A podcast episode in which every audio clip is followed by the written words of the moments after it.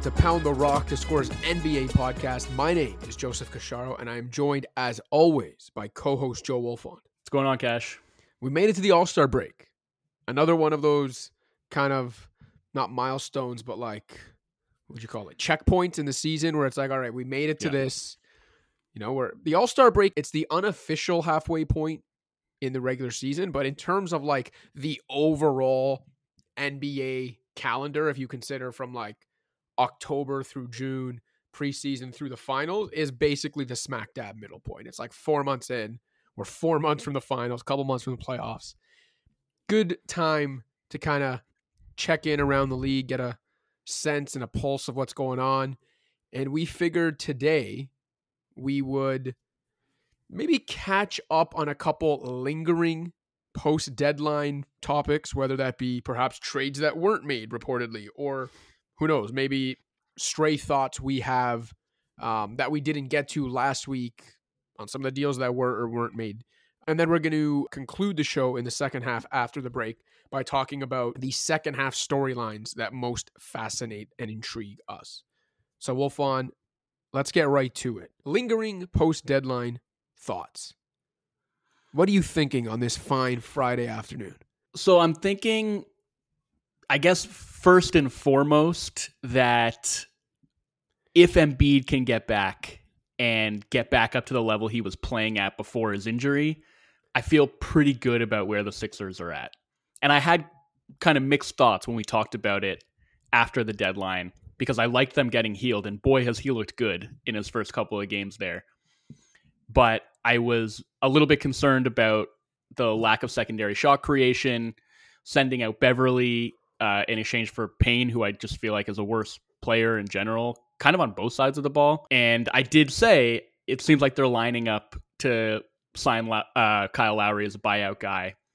And the moves they made, including getting off of Jaden Springer, allowed them to get under the tax to the point that they were able to sign Lowry as a guy who was making more than the MLE before his buyout. And that if they managed to do that, I would feel a lot better about this. And I just think that's a wonderful addition for them. A guy, obviously, him and Nick Nurse are very familiar with one another, but I think he just fills a lot of needs for them. Did you see Nick Nurse's comments on Lowry a couple days ago? Not that I think like anyone will be surprised by them, but him saying that uh, no one in his entire coaching career that's overseas, that's in the NBA, like no one has competed at the level Kyle Lowry competes. Again, I don't think anyone's surprised by that observation, but it's still interesting to hear Nick Nurse, who's coached Kawhi Leonard, who coaches Joel Embiid right now, who has coached all over the world, say that no, this guy competes more than anyone I have ever coached. Yeah, and I just think for Lowry at this stage of his career, what he doesn't do well anymore eh, isn't that big of a deal for what Philly is going to be asking him to do. Like he's going to be coming off of the bench. They just need him to be a steady hand and provide that sort of off the dribble creation and make good decisions and organize the offense when say Tyrese Maxey is off the floor. I also think those two guys can play very functionally together. Like Lowry, even at his advanced age, is still a, a really strong defender and just an ingenious player who I think, you know, like I wouldn't be shocked to see them closing playoff games with him in the mix. Yep. And, you know, he's not the shooter that he once was, but I think he's still enough of a threat and still a really good off ball mover to the point that he can open up the floor for them. So yeah, I I, I love that addition. And then you have Hield, who obviously it's it's going to look different when he's there playing off of Embiid. But right now, I've been kind of surprised by the level of offensive primacy that they've given him. Uh, they put the ball in his hands a lot. You know, he's running a decent amount of pick and roll. He's averaged like eight assists per game, I think, since he got there. And I, I just think, yeah, the option to have him. I mean, we've seen again, like the the DHO game with Embiid when he has that type of a movement shooter to work with can be so effective. And now that ability to do it not just with Maxey, but also with Buddy Hield, and then even with Maxey and Hield, like the two man game between them, you don't necessarily think of like guard guard actions as being something that you'll see teams go to a lot. But I mean, that was a huge part of the Pacers offense this season was Hield and Halliburton running those actions together. And even though you might think that's something that is switchable, the speed at which they run it, and Hield in particular, who I think is like one of the best and most prolific ghost screeners and shooters off of ghost screens in the league, just creating that moment of hesitation is usually enough to create an opening for one of those two guys. And whether it's two guys that wind up going with Maxey on a play like that, and then Hield is popping open for three, and he doesn't need a lot of space to get that off, or the hesitation, like two guys maybe initially going with Hield, and if you saw how that worked for Halliburton, like allowing him a lane to get into the teeth of the defense. I mean, Maxey is just that much quicker with his first step than Halliburton is. So I think that that can be extremely deadly as well. So I, I like his fit there. And again, all of this comes down to Embiid and whether he can make it back. But if he can, I think that they have really upgraded their team, and that's going to be a super dangerous team come playoff time. This is a bit of a, I guess, a melding of our first and second segments today because my top second half storyline was going to be if and when Joel Embiid gets back. Um, and what the Sixers look like after that, based on what we've seen from them so far post deadline without Embiid. So I guess we've knocked that topic off the list in, in this first segment, which is fine because it also counts as like a you know post deadline thought given how yeah. Hield and, and the new look Sixers look, and also just what they might look like once Kyle Lowry gets in there. I'm with you in that like, yeah, he's obviously not the player he once was. He's not like you know second best player on a championship team anymore, but he can still be a very useful veteran player in a postseason setting. You know, it doesn't mean he has to be playing 30 minutes, but like he can give you quality minutes and he can potentially close, like you said, in certain lineups against certain teams and certain matchups. So just please, basketball gods, medical gods, knee gods, allow Joel Embiid to get back in this lineup for the end of the season at something close to full strength that's not you know detrimental to his future health. And if there are six- knee gods, Cash, if knee gods exist, they're not working in Joel Embiid's favor. I'm sorry to say, like they're the wrong gods well, to be appealing to in this knee case. Satan that Joel yeah. Embiid apparently worships. Somebody, for the love of God, get this behemoth back on the court healthy. Get Kyle Lowry in this lineup. Keep the rest of the team like fairly healthy and and just let me see what it looks like because funnily enough over the years like they like Ben Simmons is gone in and out and then James Harden is gone and they never really replaced that level of star quality but it's like this ends up being their best chance to win probably since Jimmy Butler was there if Embiid can get back healthy. So I really hope he can. Yeah. Um, I wonder too you know how much we'll see them experiment with like three guard lineups.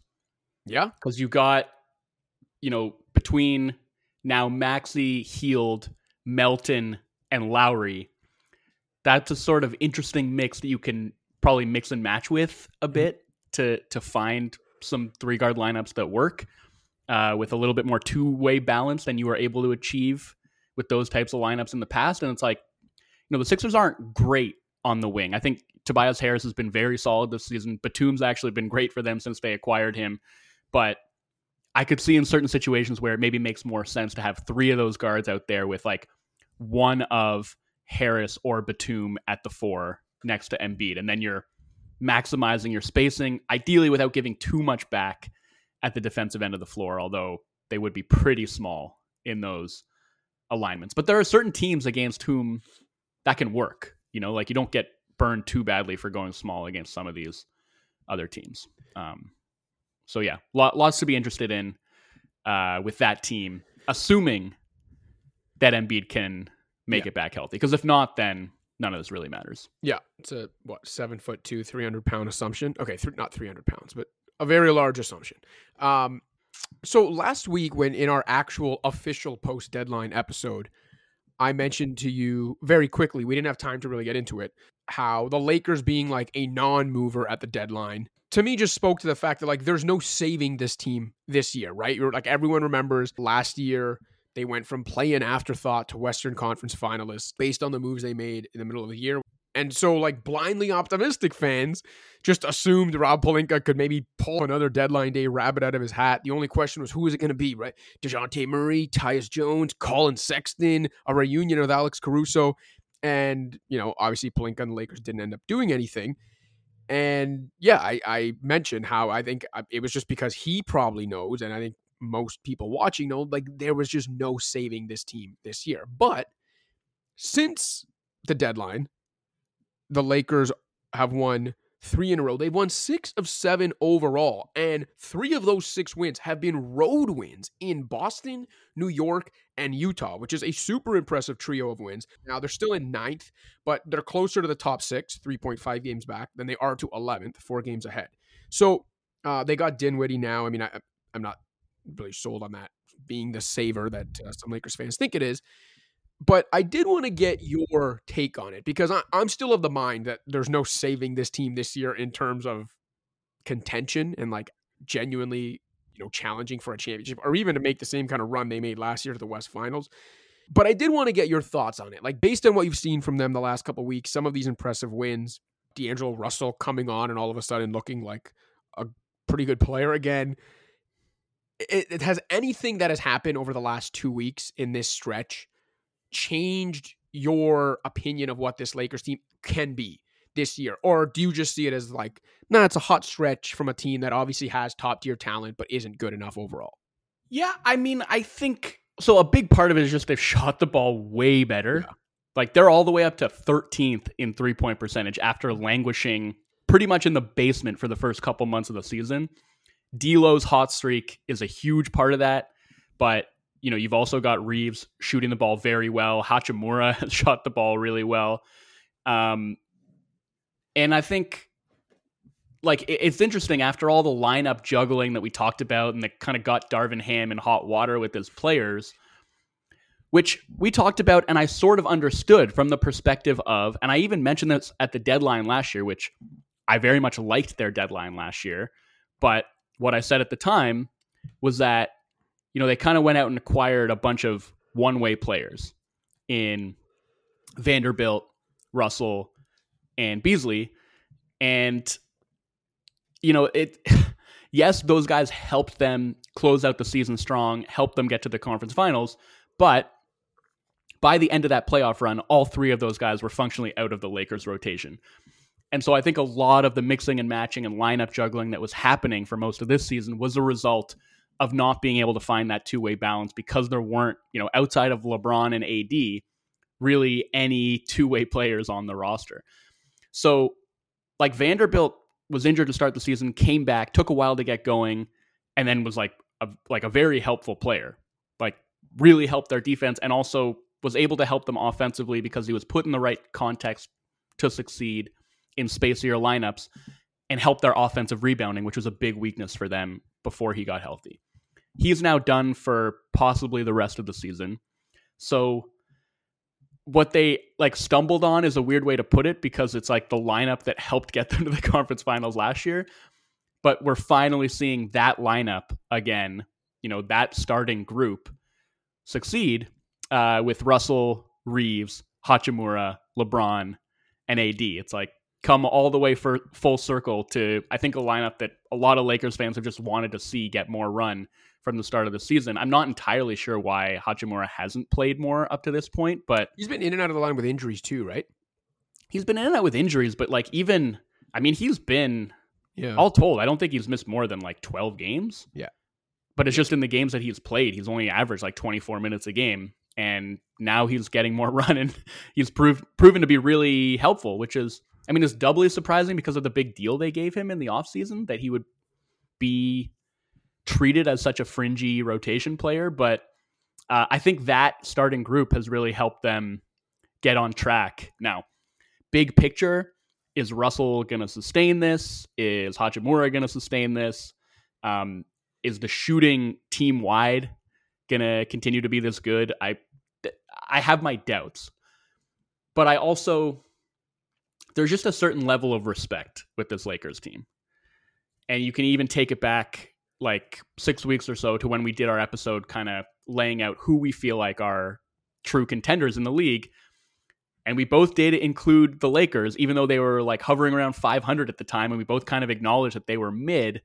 Playoffs roll around. Let's say they get out of the play in, or even, you know, they're, they're, I think, three and a half games out of the top six right now. So yep. it's not entirely uh, out of the realm of possibility that they get into that, that you know, playoffs proper range. But let's say they get out of the play in and they're like the seventh seed and they're going up against OKC in the first round. I'd probably still pick OKC in that series because I think they're a better team. But like, would it shock anybody if the Lakers won that series, given their experience advantage and the fact that with shorter rotations in the playoffs, maybe just having that that top two would carry the day? Like, I think there is certainly a path for them to make noise in the playoffs, but I think they're going to be capped with the same kind of ceiling they had last year. And I think it's less likely that they get to the conference finals this year because the conference is just better than it was.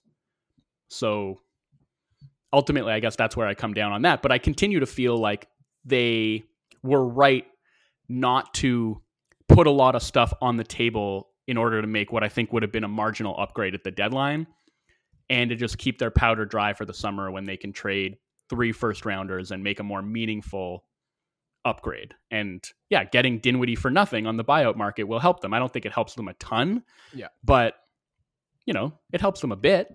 it definitely helps them a bit.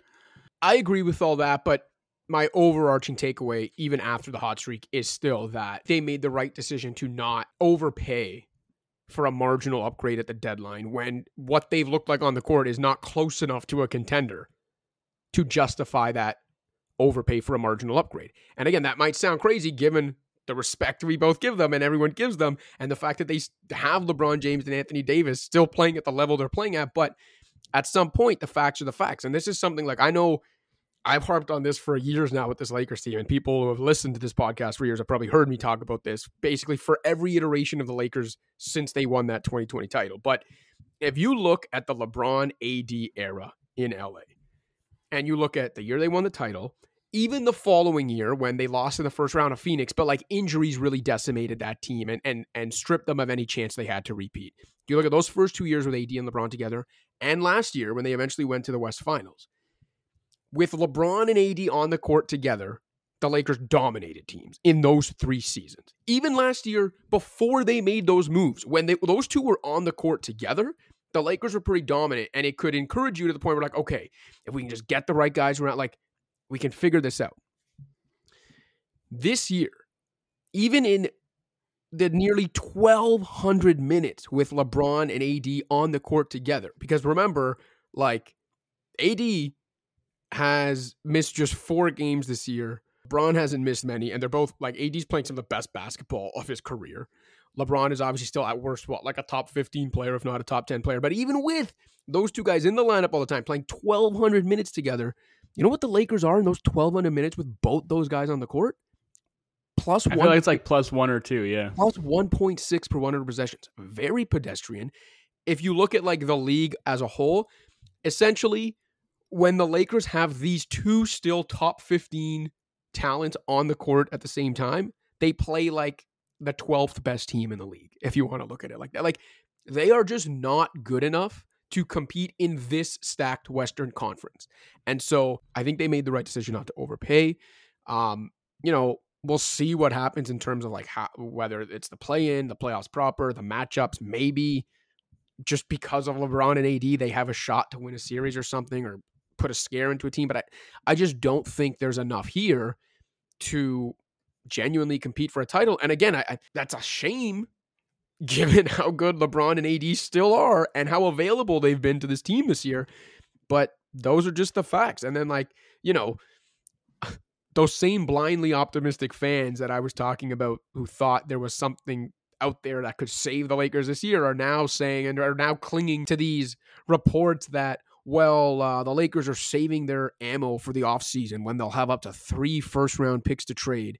And names like Trae Young and Donovan Mitchell could be on the market. And like, okay, if a game changing star becomes available, good luck pitting that modest collection of draft assets up against the treasure trove of picks teams like OKC, Utah, San Antonio, New Orleans, Brooklyn, New York, among others, can cobble together if any of those teams want to get in the mix. Like, I'm just not buying, okay, like the Lakers sat out the deadline, which is fine. It's fair. But I'm not buying, oh, they did that because then they're going to be able to make this much bigger move in the offseason. Like, I, well, just, okay. It's it's a little bit different for the Lakers as it is for Miami. And I know it didn't work out for Miami with the Dame thing, but the difference is if it's the Lakers collection of assets versus a team like let's say it's Donovan Mitchell, right? And I'm not th- this is just like a total hypothetical mm-hmm. and I Mitchell's been playing amazing with the Cavs and we've talked about off air. I think we both are really hoping that he just sticks around there. Mm-hmm. But a situation like that where it's a uh, you know, if it's this summer it's an impending free agent, right?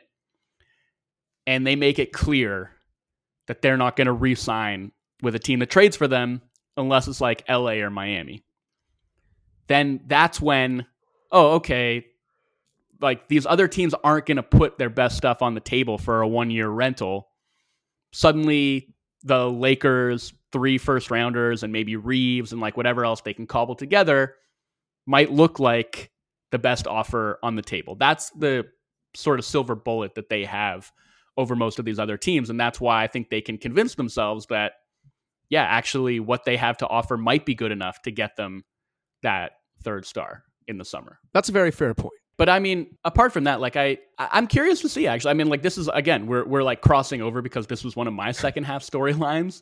It's just like I feel like there are these three pedigreed veteran teams that have been all over the map this season that I'm wondering can they figure it out, put together a sustained run, and once again be a problem in the playoffs. That's the Lakers, the Warriors, and the Heat, basically.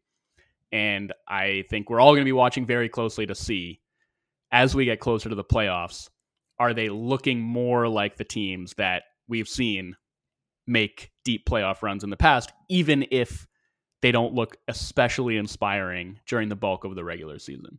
I think out of those three teams, the one I probably trust the most to flip that switch and potentially turn into the team we thought they could be is Miami.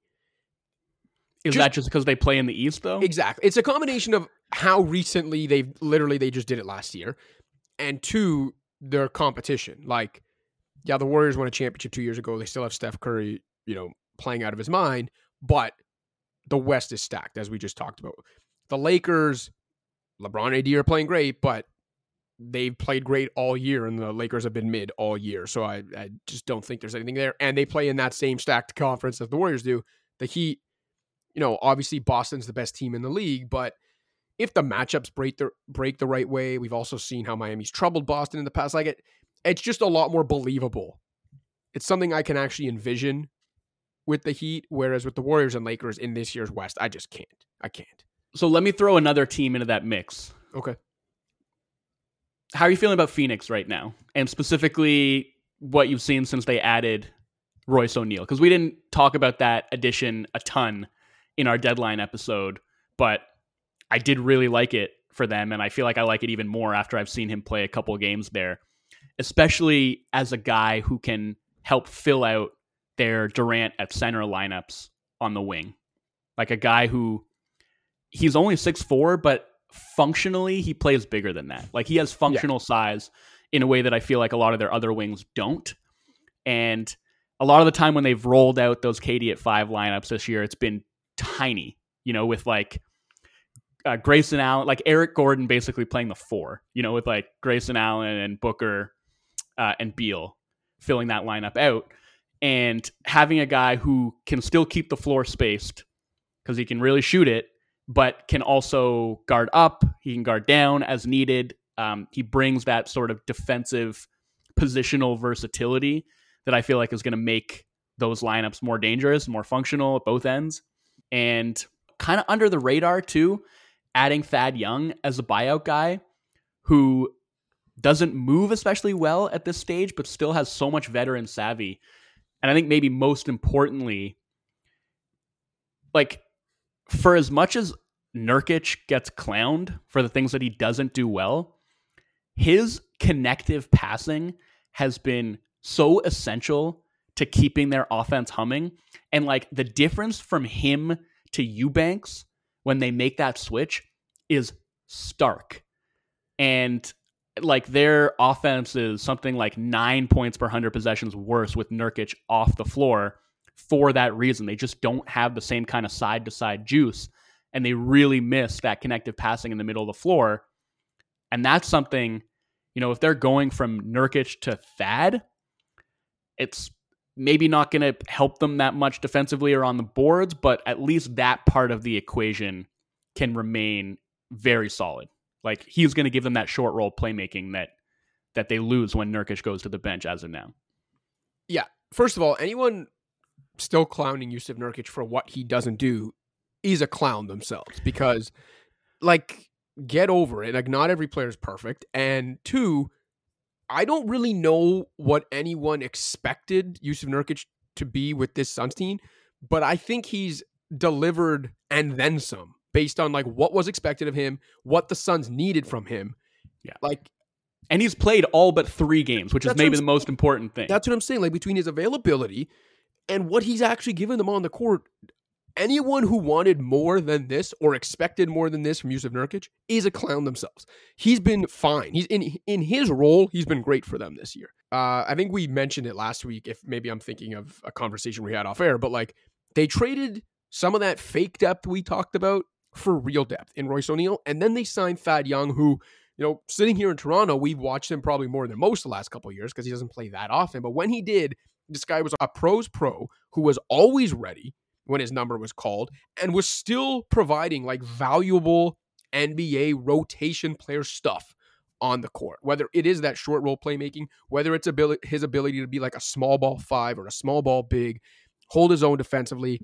I think adding Royce O'Neale and Thad Young to this Suns team gives them more legitimate playoff caliber depth, and that's huge for this team. But if you want my overall take on the Suns, it's still that I just don't trust them because look, even a couple nights ago, Bradley Beal left with a hamstring injury. Now, the All Star break is here. You could say, well, they're just holding him out now as a precaution and he'll get a week off. And yeah, that's fair. That's great. But like, I just don't trust that this team is going to be whole when it matters most.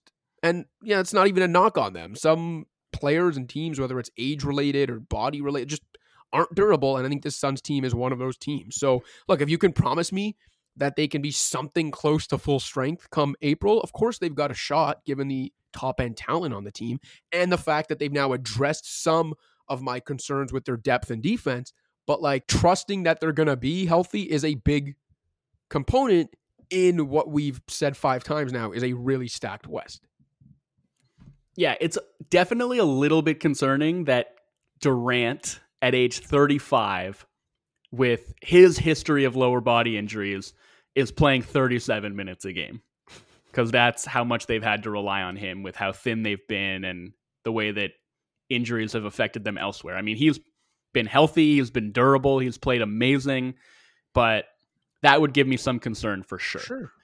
Um, but if they can stay healthy, I mean, they to me are as dangerous as anybody just because of how difficult their offense at top flight is to deal with and all the different ways that they can hurt you and the way that they can just stretch defenses to their breaking point with the amount of shooting and playmaking and isolation scoring that they can put on the floor at one time. So I think that that still has to be accounted for. It is worth noting they've played, I think, by most metrics, the easiest schedule in the league so far. So we'll see what all this looks like in in the second half or the unofficial second half when things get tougher. But I, I've been pretty impressed with how they've looked recently, and particularly because this the Durant at five thing was not working early in the season, and it's looked a lot better over the last month or so. Really, when it started to turn for me was that huge comeback that they had uh, against Sacramento when they came back from 22 down in the fourth quarter engineering that comeback almost entirely with Durant at five. And so O'Neale helps with that, with the different kind of lineup flexibility that it gives them, but also just KD himself and how good he has been defensively when they've moved him to the five has been a big part of making that work. So I'll be watching that to see, you know, can that sustain? But I guess if we wanted to add another team to that category, like these these pedigreed veteran teams where we're like watching to see can they put it all together in the second half? I'd put the Suns in that group as well. And again, under the radar, but Royce O'Neale, Thad Young, I think both those guys can help with that. Yeah. Okay. Not a veteran pedigreed team, but one that I just wanted to quickly talk about as a post deadline kind of stray thought. Last week, one of the things we didn't get to that I wanted to mention was just that, like, I was a little bummed for the Jazz just because, you know, it's the second year in a row. They kind of, not to the same extent as they did last year, they, it wasn't like a whole fire sale, but for the most part, they punted on being in the play in race again in order to cobble together some future minded assets. And look, at, in general, I understand that strategy based on like where they are in the competitive cycle. Like I get it, but at the same time, like they traded three of their top nine rotation players, including a guy that I still think could be a solid two way player, Ochai Agbaji, and uh, Simone Fontecchio, who was a starter and also only an RFA this year, so they you know still had somewhat team control over him, and they traded all that for like picks in 2024, which again, we don't have to tell you for the hundredth time. The people that cover these things claim this is the worst draft class in at least a decade, if not longer.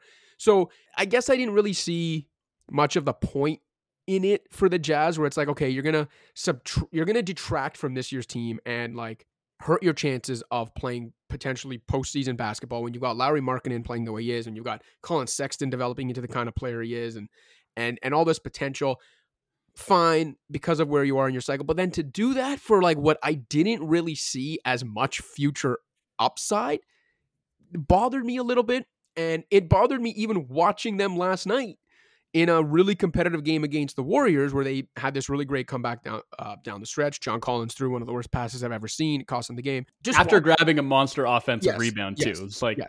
and and I will say, like, not to get us sidetracked here, but I thought it was just kind of cool watching Sexton like in his ear, pumping him up after that. And like, I don't know, man, I just love everything that I've seen from Sexton this year. Like he's been so good, so fun. And I thought that moment right there just sort of spoke to what he actually is as a teammate. And I don't think people have ever really given him his due for that because of some of the issues with his play style, maybe. But I just think he's been awesome uh, on an individual and a team level this year. So I wanted to shout that out. No, great point. Something I had in my notes, something I actually tweeted about last night when I said, like, this game, Dubs Jazz was super fun, but my favorite moment of the game was Collin Sexton going out of his way to like try so hard to cheer up John Collins and like be a good teammate after he made that pass that everyone's going to clown him for. Um, but th- like that's all part of it. And I'm watching that team yeah. being like, man, I really hate that. Like I understand it, but I really hate that this team's chances of like playing postseason basketball were stripped away two years in a row. And this year for an upside that I don't really see as much. Now, having said all that, I also just wanted to quickly talk about Sexton, who since being put in the starting lineup on December 13th is averaging 21.5 points and 5.5 assists on 51 42 86 shooting while winning his minutes and playing something much closer to like two way basketball. You know, I think for a long time, his defense was like more just kind of like misplaced energy and movement without actually being effective. And I'm not saying he's like a shutdown perimeter defender now, but I think this year he's made strides where like that energy is being channeled to something closer to like positive defense.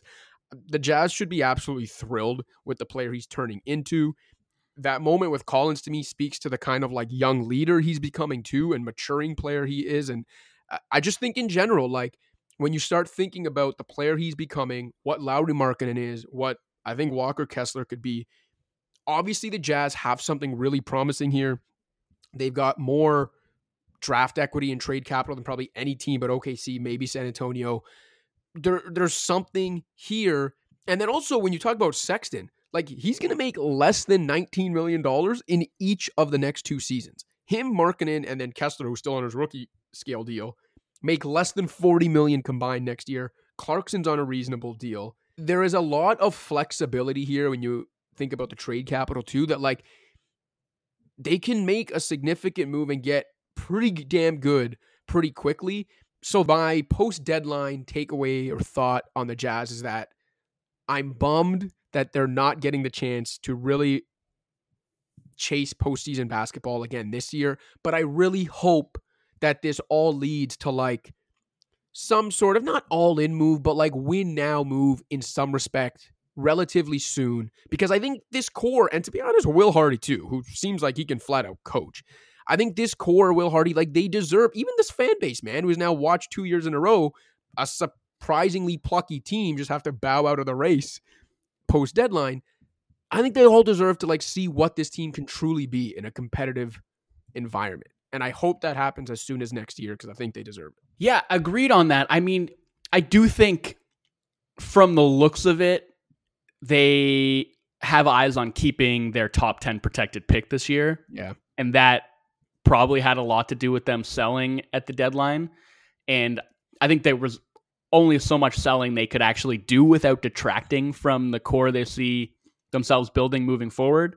Like uh, they could have traded Clarkson, I guess, if they wanted to maybe go further in that direction. But I dislike the Fontecchio deal. You know, for thinking about this big picture, I dislike that one more than the Olynyk and Agbaji trade, just because, like, you know, they got a first round pick and like it, it's going to be a low first round pick, but I, they probably weren't going to re-sign Olynyk anyway, and I don't think Agbaji has like showed me a ton in his first couple years to make me think that like they made a mistake giving up on him too early. Like maybe I'll be proven wrong in that, but he just hasn't looked especially impressive to me.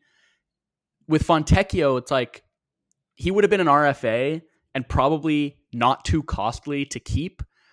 And I agree with you that I think they could start turning this into like a very competitive situation pretty quickly.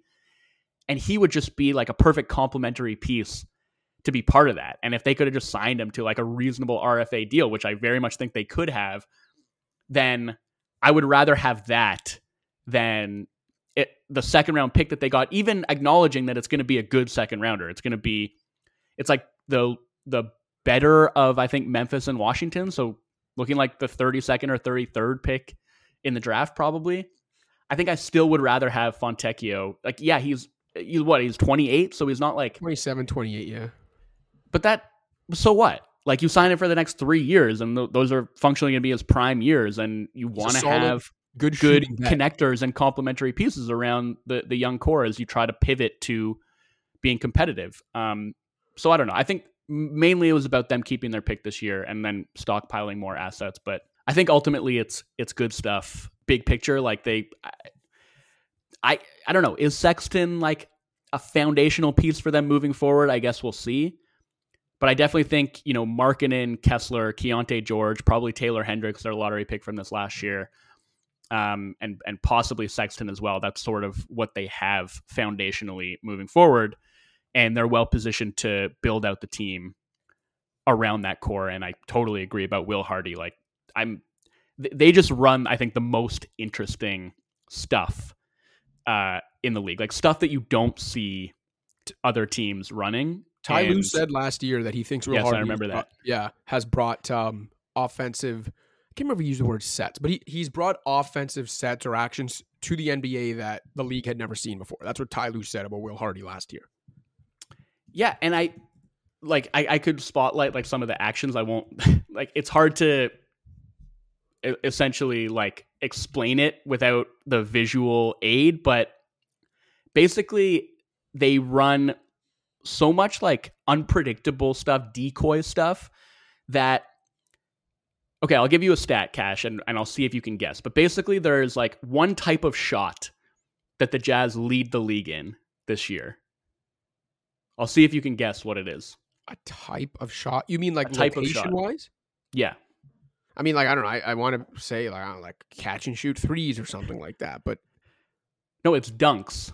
Oh, the Jazz okay. lead the league in dunks, which is like, you know, they're not a team that you would necessarily think that about, right? Like they don't have a ton of high flyers or guys who play above the rim, but what they do is a lot of stuff like off-ball action that occupies defenders and opens up those opportunities for lobs and dunks from guys like Markkanen and Kessler. And I, you know, it's uh, it's fun to watch. So I think they have a lot of pieces that that are going to prove to be um, part of a successful future. But uh, I, you know, if if I have a gripe, I guess is that I feel like they could have benefited from keeping Fontecchio right. and his RFA rights around rather than dealing him for a second rounder. But I also understand the process behind what they're doing. Mm-hmm. So Yeah, if it Um, just real quick, if I had like a pie in the sky wish that like I know it's never going to happen, but I wish these things were possible, it would be that in an alternate reality where Paul George is open to the idea as a free agent of going somewhere other than LA that's also not Indiana as a small market, it's that Paul George signed with the Jet because like man, you talk about like a star free agent skill set fitting in and completing a team that's already there.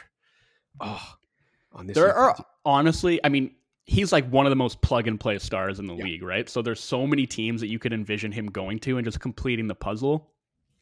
And uh, some of those teams are going to have cap space this summer, right? Like, I ultimately think almost certainly he's going to wind up re-signing with the Yeah. Clippers. But it is fun to dream on him signing with like Indiana, yeah, OKC, Utah, like you mentioned, all these teams where he just be such a perfect fit. yeah, and two of um, which he's already played for. Yeah, no, exactly. Uh, so yeah, I mean, uh, again, I think he's just going to wind up back with the Clippers, but uh, he'd be he'd be super fun in any of those other places. Um, I guess in terms of other like deadline stuff, did you want to talk about Kyle Kuzma kiboshing a trade to the Mavs? Because we were talking about how relatively underwhelmed we were by their moves, given what they had to put on the table in order to get Daniel Gafford and PJ Washington in the door. They've looked good since acquiring those guys, so maybe that's forced a bit of reconsideration, even though the schedule hasn't been super tough. Yeah. No, it has not Um, forced an ounce of reconsideration on my part. but one of the things I asked you was like, you know, would you have felt better about this if the PJ Washington deal had been done for Kuzma instead? And you said a little bit better. And from the sounds of it, they had something comparable to that framework in place for Kuzma. And he said no, which is like, okay. Um, and we say this all, all the time on this pod. It's like players can desire different things in different situations for all kinds of reasons, and that's fine. He's comfortable in Washington. He wants to be maybe more of a primary offensive guy than a guy who's, you know, more of a glorified role player spotting up next to Luka. That's fine. You know, like doesn't want to move. That's fine. Says he wants to build something, build a championship team in Washington. Okay. Uh, how much patience do you have, Kyle Kuzma? How good Anyway, do you think you are? I Malcolm? don't- do you have anything else to say about that? I'll simply say that I completely agree that okay for different players to have different desires and priorities and whatever, and I think it's completely understandable that he might not want to move, that he likes having a bigger offensive role. All that makes sense and is completely fine. There's nothing wrong with it. But all that said, I will just say that Kyle Kuzma being one of the guys who would prefer a bigger role on a garbage team is very much in line with like what I would have expected from Kyle Kuzma. Doesn't mean there's anything wrong with it. I just think it's predictable based on what I would expect from him. Um, the one other note that I just wanted to talk about briefly because I- don't think there's anything to say regarding the Warriors and Sixers trying to get LeBron at the deadline. Like they called, he said no, and that was the end of it, right? Like how much I think the Lakers More is there to delve and into Rich there. Paul said no. I think is what the story was. Well, I think so. In in Ramona Shelburne's reporting, Draymond reached out to Rich Paul to try, like, who also represents Draymond, Yeah. to see if he could basically convince LeBron to push for a trade to Golden State, and yeah, they were uh, met with with a resounding no. Yeah, I the I can't remember who. Maybe it was the Shelburne uh, story I read as well on ESPN. But the story I read was also that when the Lakers, sorry, when the Warriors made the call to the Lakers to at least talk about it, Jeannie Buss told them like, you know, on her side they were not interested in moving LeBron, but then she directed them to reach out to Rich Paul, like I guess basically saying like, you know, we don't want to trade him, but talk to Rich. Hey, if if he maybe wants to leave, I guess Yeah, we'll talk to our shadow GM. Exactly. and then Paul also, so you know, the Lakers don't want Um, to move him, and he apparently doesn't want to move. But Yeah. listen, that's still a, a really fascinating story. Oh, for sure. I just, uh, what can we really add to that? Exactly. Um, but what I did think was very interesting that I, I do want to talk about a little bit more is that the Hawks and Spurs reportedly did have a conversation about Trae Young around the deadline. Yeah. And it seems like those conversations didn't get very far, but it's just one of those things. And I actually like I went on the Raptors show this week, and Will and Blake asked me about this as well, and I just now that the idea is out there and in my head, I can't get it out of my mind. I want it to happen so badly. Trae and Wemby. I need to see Trae and Wemby together like I need oxygen cash. Yeah. Like and I was thinking because they had kind of put me on the spot and I was thinking through it in real time. I was like, you know, I wonder is Trae's passing in San Antonio almost less valuable because he's such an incredible lob passer, but you almost don't need to be an incredible lob passer to like play with Wemby. You just like throw the ball up anywhere in the vicinity of the rim. But I, I don't actually think that's true. I think like we would be seeing them run such deadly and dynamic pick and rolls. We'd be seeing Trae throw like three quarter court alley oops to Wemby and hit ahead passes. And I just think I, I can't think of a more perfect pairing, honestly, for either of them. Because with Wemby, like you get just such an incredible creator and an amazing passer to set the table for you. And then for Trae, you get that incredible defensive safety net behind you. I don't know. I, I feel like they got to revisit this in the offseason because I need to see it happen, Cash. Yeah, I think it would really benefit Trae to have a 16 foot human uh, protecting things behind him and covering for his deficiencies. Absolutely, and, that's what I'm saying. It's yeah, like the perfect I'm, I'm pairing for both yeah, of them. I'm with you in that. I I now need to see it happen. And listen, like I mentioned it when I was talking about the Lakers and blindly optimistic fans, but like Spurs are one of those teams that have the goods to outbid teams like the Lakers if a game changing star becomes available.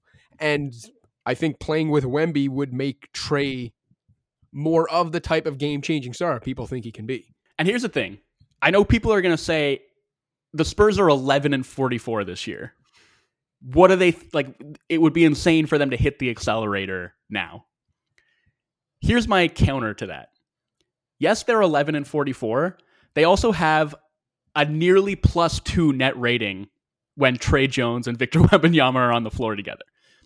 That's not great, but that just shows you how even the most run of the mill type of game manager point guard next to Wemby turns the Spurs into a very competent team. What did you say they were? Plus plus 1.7. So 0.1 per 100 better than the Lakers when LeBron and AD are on the court yes, this year. Exactly. What you're telling me. Okay. And that's with Wemby in his rookie year. And like I think the rate of acceleration in his feel for the game, like how much better he's already gotten just over the course of his rookie year, makes me feel like okay, you upgrade from Tre Jones to Trae Young. Yeah. And with Wemby in year 2, I don't think it's out of the question that this team could be very competitive as early as next season.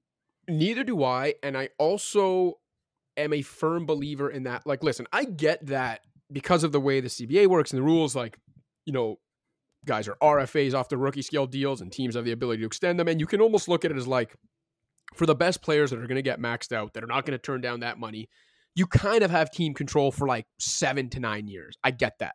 But at the same time, with the way the new CBA is and with the more punitive tax penalties coming, I also think it's going be, to become more imperative than ever that when you land the transcendent type of talents, like true, true blue superstars, that you build a competent team around them and at like at least a semi-contending team around them as quickly as possible while they're still on their rookie scale deals and you have more financial flexibility around them. It's something uh, you hear about in the NFL a lot where teams will talk about trying to build contending teams around like a star quarterback while they're still on their rookie scale deal because of the hard cap in the NFL and all that. I think it's going to become more on vogue in the NBA to hear critics talking about this in the next coming year in the next couple years about like building competitive teams around star players while still on their rookie scale contracts or at least getting the pieces in place while they're still on those contracts. And I think this is a perfect example of that. Like yeah, the Spurs are terrible record wise this year.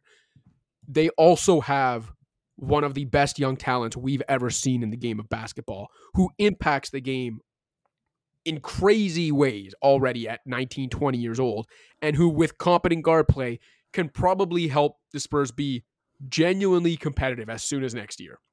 Yeah, and also Trae's 25. Exactly. So it's not like that would preclude a long runway Yeah. for them to continue to grow together and be very, very good well into the future. So that's, I, I mean, obviously that's contingent on the Hawks actually being willing to move him and those two sides being able to find uh, a price that is satisfactory uh, for both of them. But like, I just, since that idea has entered my brain, I can't get it out.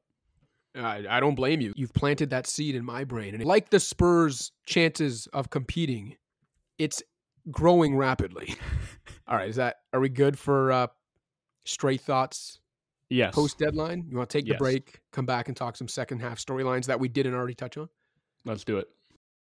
What's up, Pound the Rock listeners? Just a friendly reminder to rate, review, and subscribe to the show on iTunes, SoundCloud, Stitcher, Spotify, or wherever else you get your podcasts.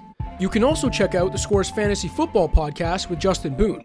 And in case you haven't already, download the Score app, available on iPhone and Android.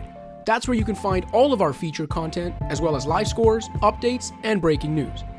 And don't forget to check out the Scores YouTube page for an informative yet lighthearted dive into the sports world's trending topics. Now back to the show. All right, well, Fawn. Second half storylines we've already touched on. You know, if Embiid gets back and the Sixers, and um, I don't remember what you said your second half storyline was that we already touched on. But But just like w- whether the Lakers can Oh, right. can get Yeah. it together, but okay, so so let's get to some other ones. Give me another one of your second half storylines to watch. so it's something I've mentioned a couple times already. But the race for the top three seeds in the East, and really seeds two and three, because Boston is looking like they're going to run away with uh, the number one seed. So I think now Miami could complicate this by getting things together and becoming the terrifying playoff opponent that they've been in the last four postseasons. So I don't want to discount them and their devil magic and the way that they seem to level up every spring. But for right now, there have been five teams that have kind of separated themselves at the top of the East. And for everybody else, I think they are probably going to be looking to avoid playing one of those other uh, five teams in the first round. And then, like you've mentioned before, as a, you know, it's something where you can't be thinking about it right now, but as an ancillary benefit, if you do get out of the first round, then you potentially avoid seeing the Celtics until the conference finals also. So in that mix, it's the Cavs, Bucks, Knicks, and Sixers. And um, you know, the Cavs are playing the best of those teams right now, but they're also the healthiest. And, you know, they dealt with their spate of injuries exceptionally well. And that's why they're positioned in the way that they are right now. They I have the inside are- track for sure. They're the favorite to land the two seed to me. Uh, and the Sixers, obviously, all that uncertainty with Embiid. Um, the Knicks are without Randle for a while longer, without OG for a while longer, without Mitchell Robinson possibly for the rest of the year. By the Um, way, they're Har- super banged up. Hartenstein also has been dealing with an Achilles issue the last few games after Yeah. him filling in for Robinson the way he did made everyone think, okay, even if Robinson can't come back, they can still hit their ceiling. Just real quick, can the Knicks get healthy in time was actually one of my second half storylines, but I think it dovetails perfectly into this conversation about the race for the top three seeds in the East. Yeah, I mean, right now they have Precious Achiuwa playing 40 plus minutes a game. That's how banged up they are, particularly in the front court. They've lost four in a row because of it. Like their last game, they were missing six of their best nine players. Yeah, because I think DiVincenzo didn't play in that one Yeah. either. Yeah. And God, has he been good. Yeah. But a lot of these guys are just overstretched right now. And I think we're really starting to see that catch up to them. So definitely really want to see them get whole because they were looking very frightening before the injury bug hit. And again, right now it's just like the Cavs are sort of cruising and have a chance to put some distance between them and the rest of this field. But the Bucks are also dealing with injuries like Middleton's missed the last few games.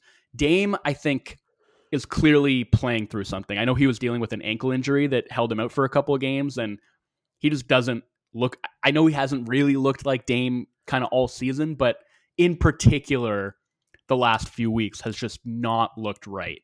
Yeah. And I- so the All Star break is hitting at a good time for them. But I also know a lot of people. like, I'm, you know, not going to pretend I know enough or I even want to know about James personally, but I know a lot of people have um, thrown out the fact like he is going through a divorce and that I I think Dame himself even talked about like the personal stuff off the court that he is grateful to the Bucks for being there for him uh, during. So I, I, you know, it is possible that the personal stuff is affecting his play. Again, not going to pretend to know that or speculate about any of that, but I think it's something worth pointing out when talking about this really abnormal, uncharacteristic season he's having.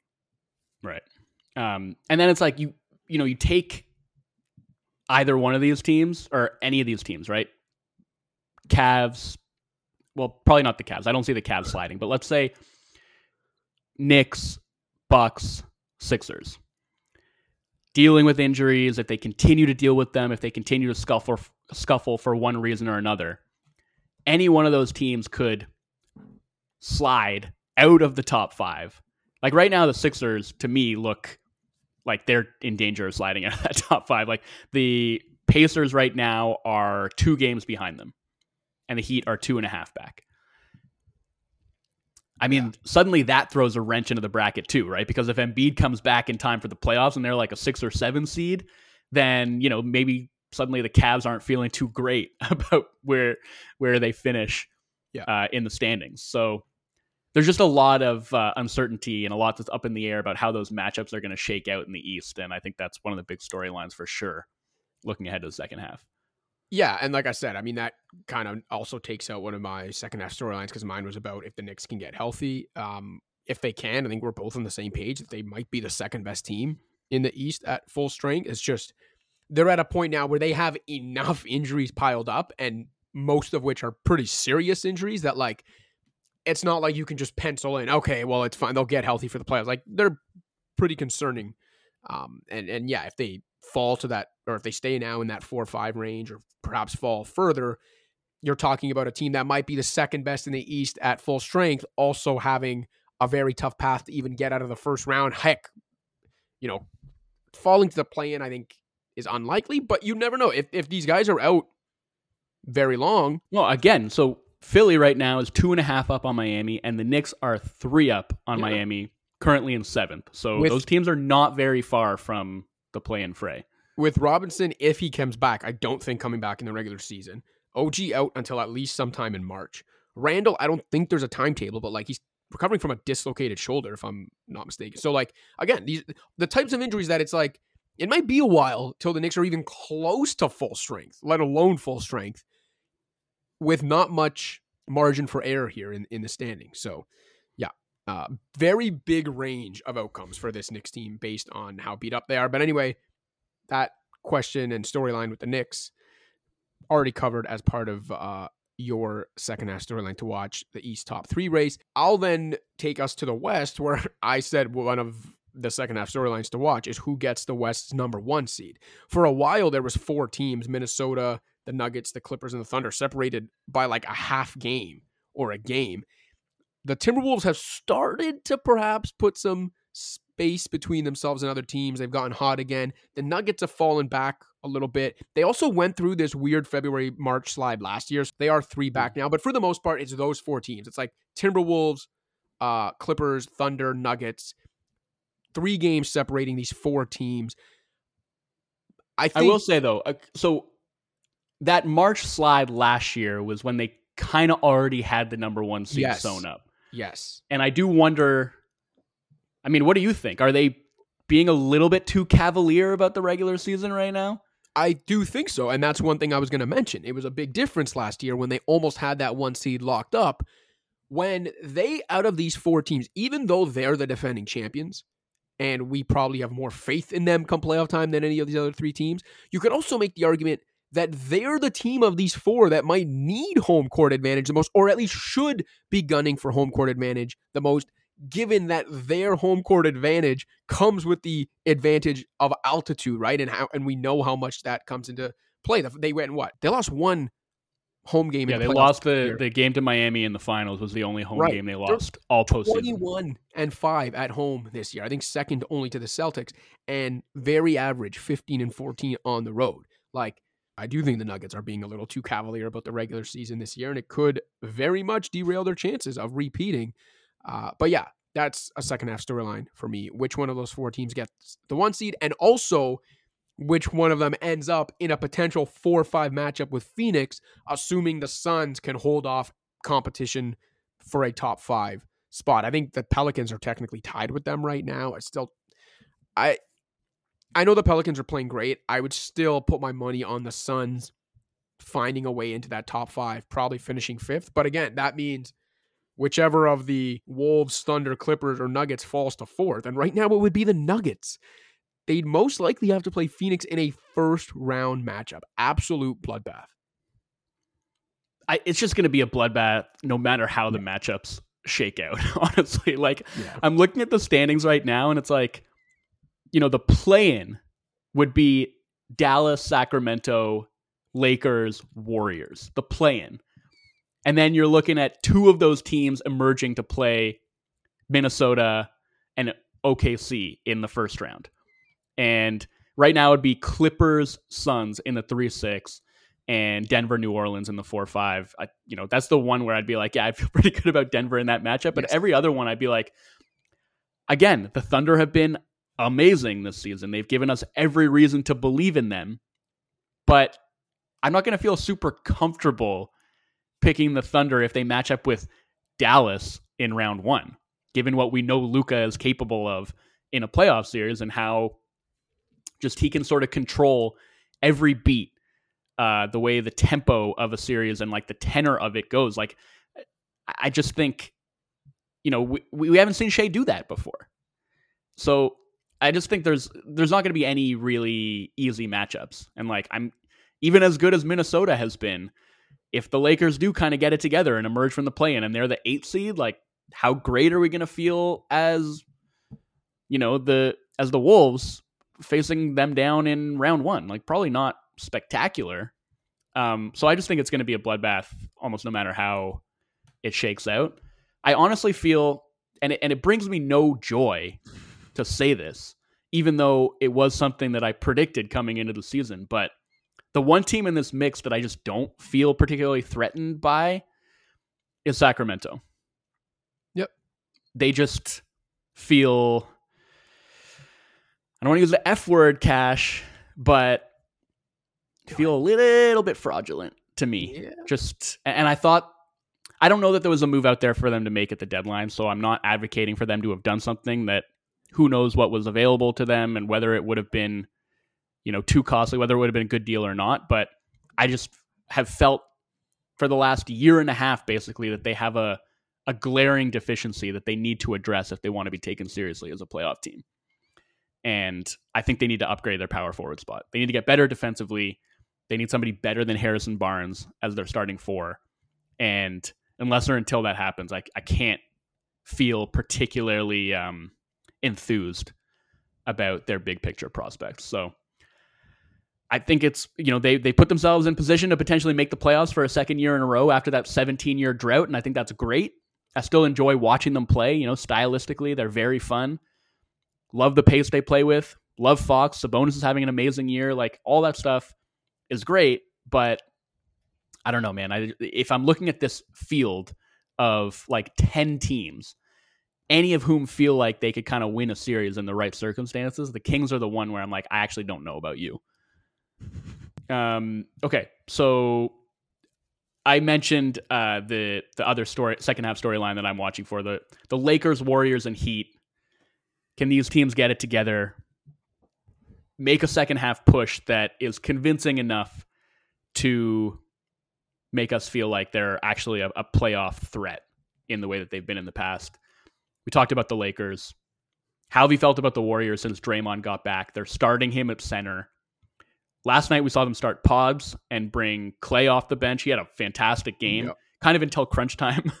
Yeah. Hit, like a- Um, did you see that air ball? uh, yeah, but other than I don't want to like clown him for that because he played No, he was great. wonderfully, and I know he's been open about the fact that it's been really difficult for him this season coming to grips with what like his his new reality as a player as the aging curve sort of catches up with him. And you know he accepts the move to the bench and plays one of his best games of the season frankly. So kudos to him. But yeah how, how do you feel about where this team is at right now with uh i don't know maybe things starting to coalesce now that they are basically healthy. Chris paul's still out um, but you know Draymond is back and playing really well as their starting five.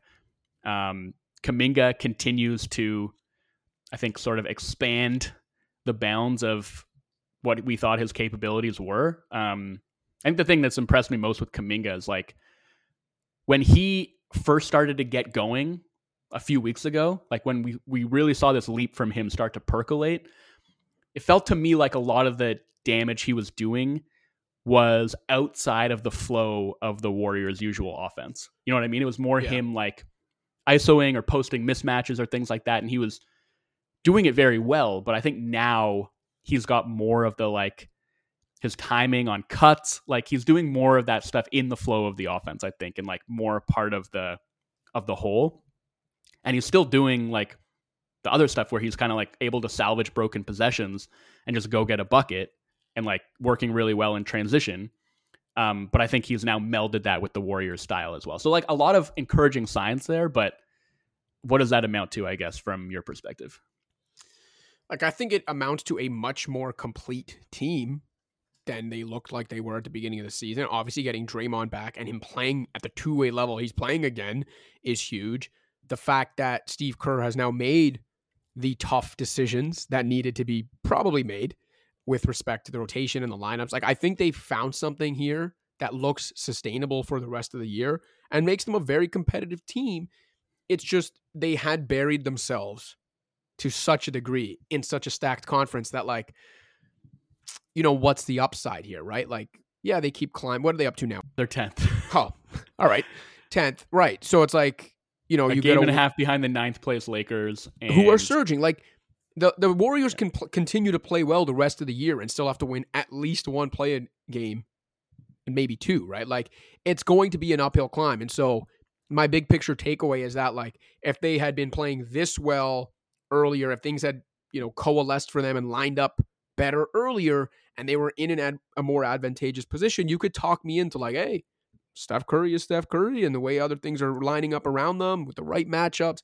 But I just think they buried themselves to such a degree that I have a really hard time seeing them win at least one playoff play-in game, if not two. Then upset one of the top seeds in the West, who, who yes, they might have an experience advantage over, and it's like maybe they get through that. But now they've already probably expended themselves before they even get to the second round, and even that seems like it's a very big hill to climb based on the position they put themselves in. So, yeah, very encouraging for sure. And I completely understand why anyone would look at this team and the way they're playing and with Steph Curry there and say, hey, they always have a chance. I've not taken that away from them, but like they've put themselves in a position where I think there's just too much work to do.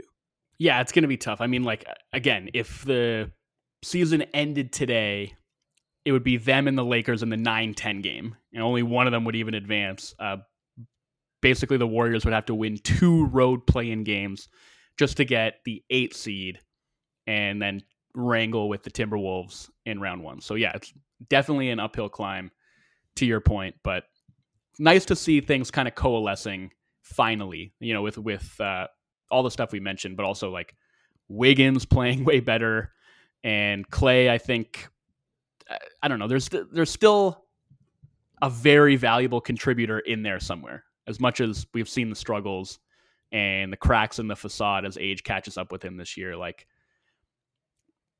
I don't know. I think there's still there's still a chance. There's still a chance that they can go on a run. Yep. And do something great. But yeah, they're definitely up against the odds. Um, what about Miami? Maybe it's like what we talked about earlier. I, I think of these three teams are the ones I believe in the most, but it's more so just because of the quality of competition in their conference. Like they have an easier path to another playoff run than the Warriors or Lakers do. And, um, you know, like we know what Jimmy Butler morphs into come playoff time, regardless of how his regular season has gone. They've got, for my money, the best coach in the league Terry Rozier is now hurt and is out a little while. Which like, like might not be the worst thing in the world. listen, his first few games were really rough. I thought he started finding a rhythm right before he got hurt, or at least started to look like he belonged more. But yeah, I don't listen. Eh, at the end of the day, if you're just asking me what about Miami, I'd say I have the most faith in them of the three, partly because of just how the East shapes up. Which of the top teams in the East do you think the Heat have the best chance of beating? Like Milwaukee again? I almost don't even think it matters. This is what okay. it just like fries my brain when I try to think about it because I can throw out any number of reasons why they shouldn't be able to beat any of these top teams, but it just kind of all goes out the window when I think about the last four years. So that that top five in the East that we've talked about, Cash. Over the last four postseasons, the Heat have played all of them except for Cleveland at least once. They are six and two in series against those five, those top five teams. Like, I don't know what to do with that because, I mean, there's a lot of things that are confusing about this team. One is they're 11 and 7 without Jimmy Butler in the lineup this year. Like they have a better record with him out of the lineup than with him in the lineup. But they're also like on the whole something like 5 points per 100 possessions better with him on the court. So they've been good in the games that he doesn't play, but in the games that he does play, they've been terrible with him off the floor. So I don't know what to do with that. I don't know what to do with the fact that Rozier was absolutely awful before suffering that knee injury. And ultimately, I just I felt this way from the beginning. I don't think the Herro Rozier backcourt is viable. I think it's too vulnerable defensively. Herro to me is like a much bigger defensive liability than Rozier is. He gets targeted more, he makes more mistakes and more stuff opens up as a result of what they have to do to protect Herro specifically. But with the two of them together, it just when I've watched it, it has not felt tenable. So I don't know what to make of that, especially if Rozier isn't going to bring that high end offensive impact, which I don't think he has at all.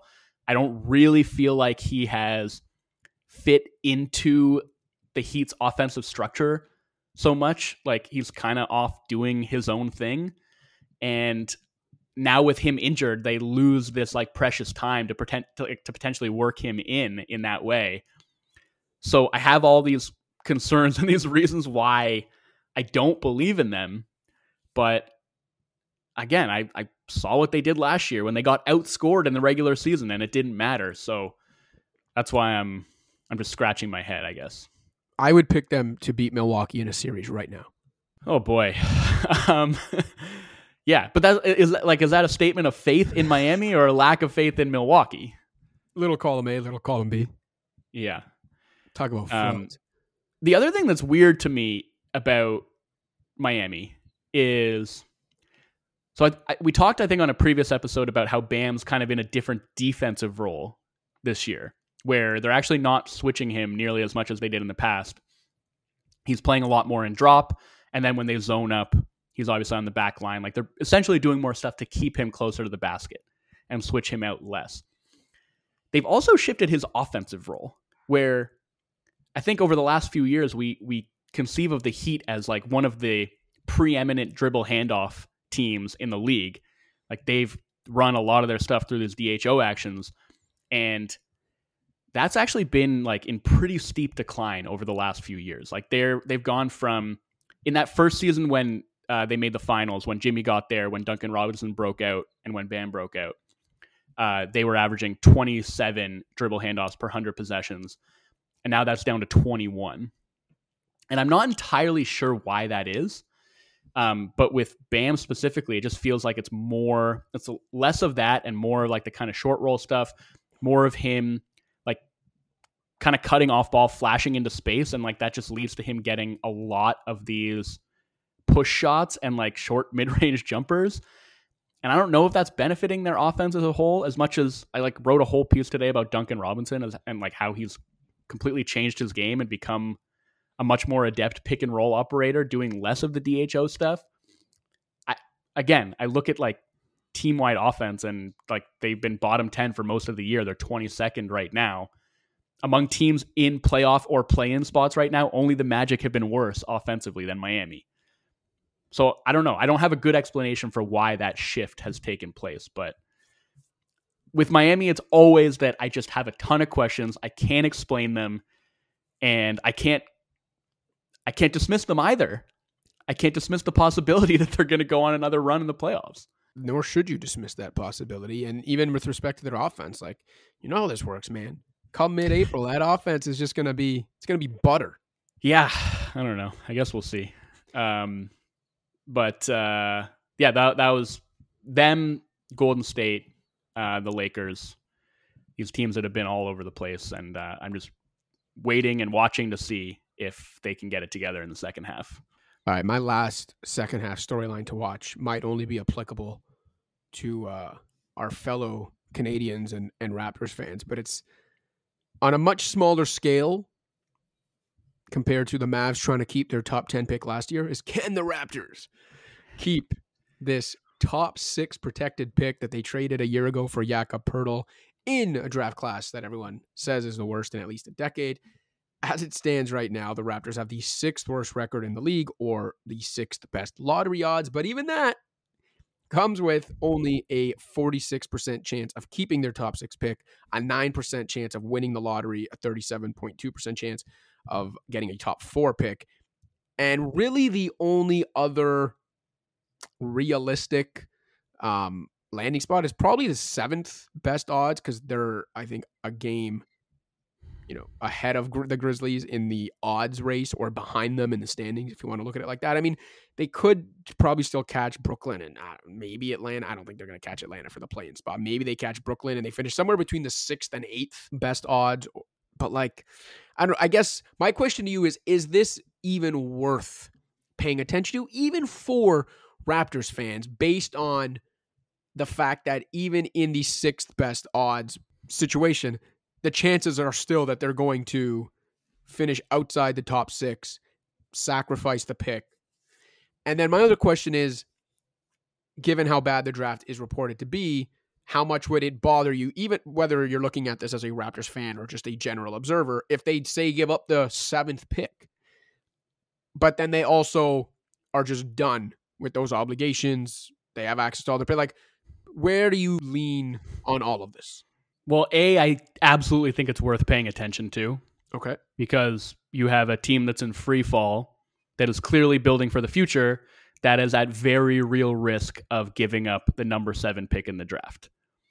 And I come down on the side of if you are looking at what is at this point a guaranteed top 10 pick. I still think as much as this class has been maligned, as much as you maybe want to get off of the obligation and be freed up to make moves maybe that are in better service of your future without having that obligation dangling over your head. I understand that. I even understand if you want to make an argument that like, you know, the odds are even if they're better next year, let's say that they wind up with like the 10th pick in next year's draft. Maybe that is preferable to the sixth pick in this year's draft, not only because you might be able to get a better player if that draft is indeed much better than this one, but also, you know, like the they are a potential cap space team this summer and having a rookie scale deal on the books for a number six pick could actually like meaningfully impact that. It'll meaningfully impact their cap sheet. It'll be easier to carve out something close to max space if they don't have that rookie deal clogging up their books. So I understand all that. And I still just think you don't want to be a rebuilding team giving up the number seven pick. You just don't. I, I still would rather have that certainty of knowing that, like, this is a pick that we could have right now that is like going to be in the top six. I'd rather that than have to give up a high lottery pick and you know like i i think there's a chance that they could turn things around and be a play in caliber team next year Agreed. And um, I, I just w- what they need right now is to acquire as much young talent as they can, and I think it would really, really sting to not come away with anything in the lottery this year for given the season that they've had.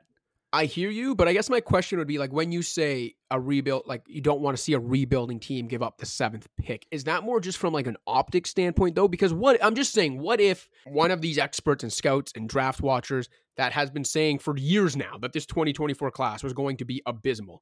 You can go back to even Masai Ujiri's press conference, that emotional press conference after they traded Pascal Siakam, when he was asked to define this draft class, given all the criticism about it, and his response was he had like a sly kind of wry smile and then said that he didn't want to say what he really wanted to say because um, Dan Tolzman, who I believe is the Raptors director of scouting, would be very mad. Every indication is that this draft class is just so bad. So my question to you would be, what if one of these experts, for example, said to you, listen, the seventh pick this year might be equivalent to like the 20th pick in an average year, 15th to 20th in an average year would it still be as important to you? And that's why I'm one asking, like, is it more just about the optics? If you're just looking at it as like, man, they're a rebuilding team, they can't give up the number seventh pick. But if if the number seven pick this year is not your traditional number seven pick, if it's far, far from it, I just don't know how much it moves me or saddens me. I just don't really buy that. Like I, am sorry, so I don't, But this, uh, lots of people have said this to me, like, "Oh, we don't know that the draft class is that." And uh, listen, I'm with you. I'll be the first to admit I don't watch enough college ball or prospect watching until like June when I yeah. start researching for the draft. But again, we're it's not like we're creating this out of nowhere. The people that do watch, all the experts, the same ones that you know told you the guys that were going to be good over the last few years that, that we knew were going to be good prospects have been telling you this draft class stinks. And I'm not saying that means there's not going to be good players. As Masai Ujiri pointed out in that press conference, Giannis Antetokounmpo was drafted what late lottery, middle of the first round in the last very bad class. So I'm not saying that they wouldn't have an opportunity to draft a good player. I'm just saying I feel like the optics seem worse than what the actual facts might be. That's part of it, but it's not just that. Like the the optics would be bad, the feeling for fans would be bad of like we just watched a wasted season, essentially a tanking year where functionally we have nothing to show for it. And like that toothpaste was out of the tube. Like they they gave up the top six protected pick. I hated it at the time. It looks even worse now. There's nothing you can do about that. But it's also like you got to start showing that you're like for the for the players on the roster like showing that you're building towards something whatever they they're gonna max out Scottie on like his rookie extension this year, and so. But he's only got one more year of the, that rookie scale money we talked about. That's very important to try to build while they're on that. Yeah, yeah, and so I don't know. Maybe you're right. You know, maybe maybe actually, if I'm willing to sort of put my emotions aside, strategically the best thing would actually be for them to get off of that obligation this year. Maybe. I think the the good thing is like as much as this is worth paying attention to, it's almost not worth investing too much emotion in because it's just going to play out the way that it plays out. Like you mentioned, even if they do get to or stay at, sorry, number 6 in lottery odds, there's a better chance than not yeah. that they'll get bumped out and wind up giving the pick away. So and they're not catching Portland. They're four games clear of Portland who have the They're not catching Portland and with Memphis it's almost just a question of you know how they handle say Bane and Smart if those guys are ready to return. Like do they actually bring them back or shut them down? Cuz if they shut them down as well as the zombie Grizzlies have played and I've loved watching them. Been really inspiring. Shout out GG Jackson. Shout out Vince Williams. Shout out all these guys, but I think the Raptors would still be hard pressed to out tank that Grizzlies team. So it's not worth like investing too much thought or emotion in, but I do think it's worth paying attention to because optically or otherwise, it would be kind of wild to to see like the way that this Raptors season has played out. Trading away two beloved, long tenured franchise players as you sink to the bottom of the Eastern Conference standings. And to have no you know, maybe it's not a pot of gold. Maybe it's a pot of shit if like what people are saying about this draft class is to be believed, but to have nothing at the end of that, like no reward for the slog of a season that you just went through would feel really bad. It just would. And yeah, I don't know. That's that's that's I guess my my feeling about all that. These are fair and your emotions are valid, Joe. I'll be honest. That's it for me for second half storylines. Do you have anything else? I mean, just the obvious one, but like I think, yeah, uh, the obvious one. But I I do think you know now that Embiid is pretty much officially out of the mix, I think it's going to be a pretty fun MVP race that could. To me, right now there are four clear cut candidates, and I think there are some other guys who could get into this mix. Like Kawhi is sort of on the doorstep of it. I feel Donovan Mitchell, Tatum, KD, um, you know, maybe Steph can get into that mix if he continues to play the way he's played over the last couple weeks, like Brunson, whatever. But to me, it's between Jokic, SGA, Giannis, and Luka right now, and all those guys are playing out of their minds. Yeah, like I, I was critical of Giannis early in the season, especially because I didn't feel like he was playing up to his standard defensively.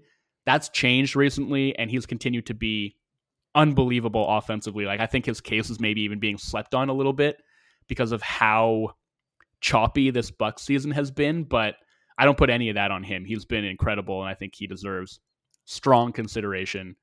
And obviously, we've said all we need to say about Jokic and his candidacy, and Shai and man, Luka has been just setting teams ablaze over the last while. So uh, I think that's going to be a fun race down the stretch. Okay, real quick before we get out of here, you have to pick right now who is your MVP at the All Star break. Shai. Same. Same. All right. I think this is a has been a good way to bring us to the All Star break. I will say we've gone way too long for us to get into a fan shout out today, unfortunately. Um, but I did just want to acknowledge that a bunch of people, like too many to list, who we've already shouted out before, over the last few weeks have reached out either on Twitter, on Instagram, half joking about like making sure everything's okay because we've consistently been going short. And like saying like oh like you guys said at the beginning of the year you want to keep it short and now you actually I just want to make sure everything's all right or like why are you keeping it short? Like we actually love the longer episodes so we didn't plan on it but for all of you I guess here is one of our classic pound the rock episodes because Wolf and I are sitting here looking at our recording time at 91 and a half minutes by the time we edit it you're probably looking at 85 or something but uh, anyway unofficial shout out for all those we've shouted out before who inquired about the shorter episodes. Here's a longer one for you. Wolfond's off next week. I'll try to find a guest for next week's episode. We'll get back to fan shoutouts until the unofficial second half of the season. For Joe Wolfon, I'm Joseph Casciaro. Pound the rock.